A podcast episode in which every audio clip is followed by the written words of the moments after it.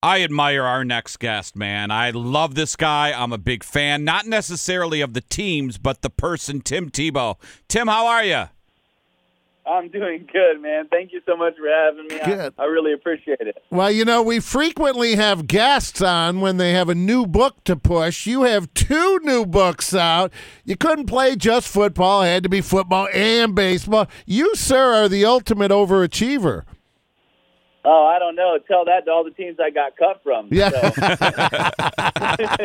So, but, but two books, that's impressive.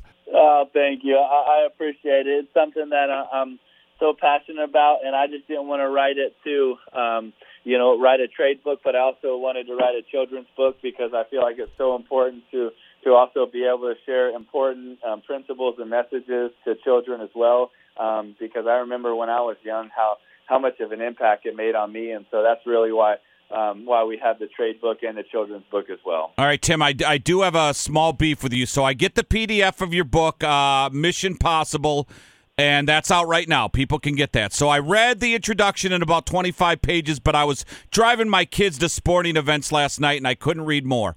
But in the beginning of the book, you talk about your wedding proposal to your now wife. Dude, you're making us look bad, Tim.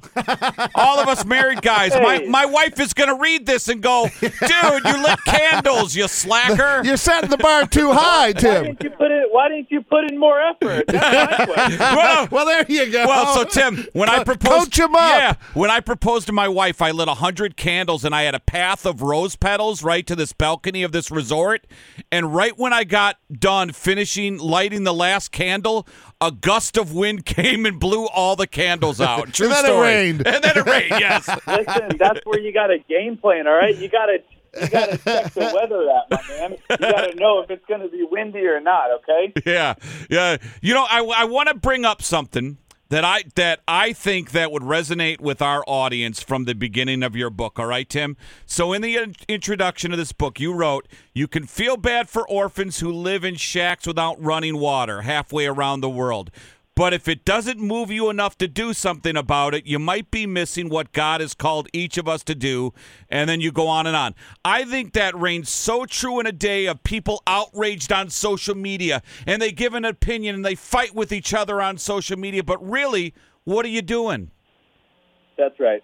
That's a that's a hundred percent right. And this book is um, it's hopefully going to be more about action than just about feelings. Because listen, I wanted I truly want to encourage people, but encouragement means to give support, confidence, or hope too. And I think those are amazing things. But more than encouragement is I would rather inspire people because inspire means to fill people with the urge to do something. And that is truly my heart and my prayer with this book is that it does fill people with the urge to do something, to go truly love people, care for people, help people, live out this mission, to go make a difference. It's not just to talk about it, but it is to be about it. And I don't want them to just use slogans or hashtags or right. something on social media. If there's you know, a lot of people, it's easy to say something on social media, but man, I want to encourage people to go to the corner of your street or the corner of the world. But wherever we go, let's go make a difference. Let's go make this mission count. Let's go make our lives count every day. Like, uh, it's not just act like it's something we want to do, but let's show people that it is who we are every day by the choices that we make. Yeah, and so many Amen. times, Tim, in today's world, it's so fast paced.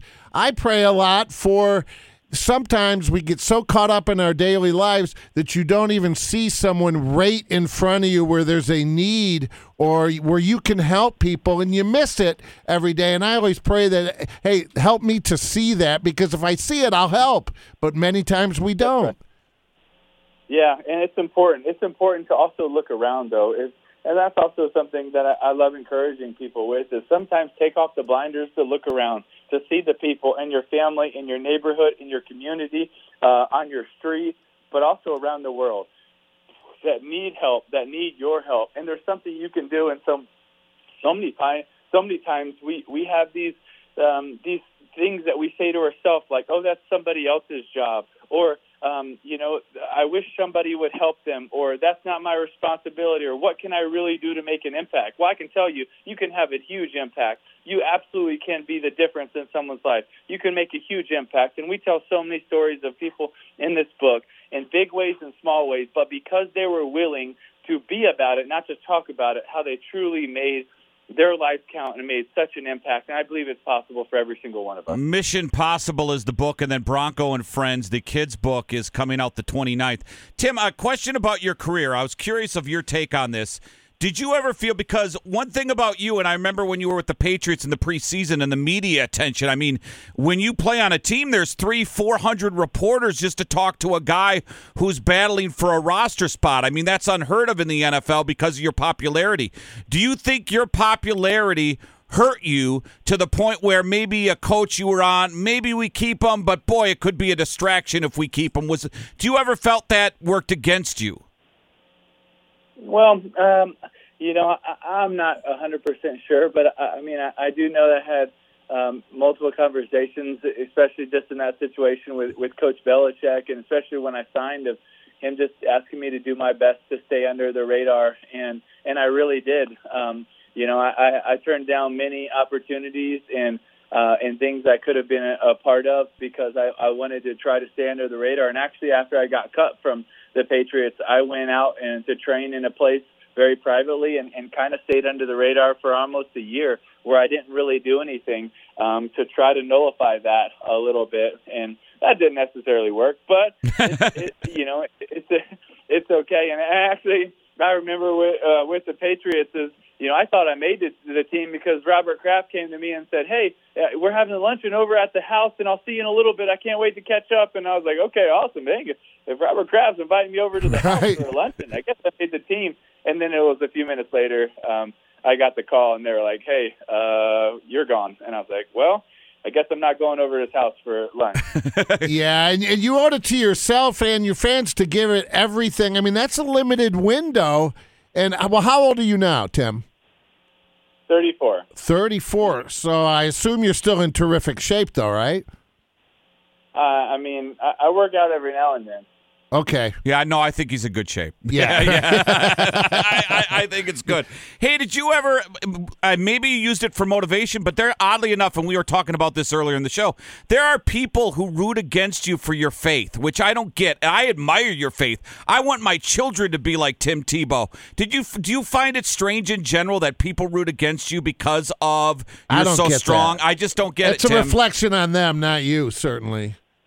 Well, I, I don't want to let that impact me, but I do want to let it, um, you know, inspire me to love them more, to encourage them to, um, you know, they're not the the adversary, they're not the enemy. They're actually the people that I want to help. They're actually the people that I want to care for. They're actually the people that I want to make a, an impact in my life because Wow. I don't know why we'd root against anybody.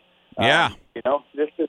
Uh, I- don't think we're put here on earth to root against people. I think we're put here on earth to love people, and I think the greatest form of love is is God's form of agape love, which the best definition I've ever heard is to choose the best interest for other people and act on their behalf. And you know, even though people want to criticize me, those same people, man, I want to choose their best interest and I want to act on their behalf. And that's not something that you can always do emotionally, but it is something you can do based on your convictions. Because my emotions, you know, do- don't always want me to love those people, but my convictions can help me fight through my emotions to still choose the best interest and act on that and, act, on their behalf. And and that's one thing that we talk about in Mission Possible is to to truly you know live out this mission is sometimes you have to dig through your emotions to your convictions because your emotions are going to say, "Hey, you know, get mad at them." Their emotions are going to say, "Hey, you know, you need to you you need to talk back." Your emotions are going to tell say, "Hey, you're wrong." Your emotions are going to tell you all of these things, but emotions are fickle. Emotions are going to have you live a roller coaster life. Emotions are going to have a high one day and a low the next. But convictions are going to let you live out a mission-driven life. Hey Tim, last one for you. You want to break some news? Like, uh, are you going to be a dad, or are you coming back to try out for a team? I mean, what what's new with you? I mean, you want to tell us anything? Sure, I'd love to tell you a lot of. Things. no, but I Um, mean, I, don't I, are you you know. fatherhood on your Yeah. in your on your plate? Fatherhood, did you help Urban move? Uh, I did not help him move, uh, but I, I, I, uh, I would love to be a dad one day. I just don't know if I'll be a dad this day. Actually, that's not true. I'm a dad of three puppies. Okay, They're there you so go. good. We have we have three dogs, and they're awesome. There you go. Well, Tim, continued success. Uh, go get the book, everybody. Mission Possible, and then Bronco and Friends, the kids' book coming out the 29th. You're a great human being. Thanks, Tim. Thank you, Tim. I appreciate you guys. Thanks for having me, guys. Okay, so long.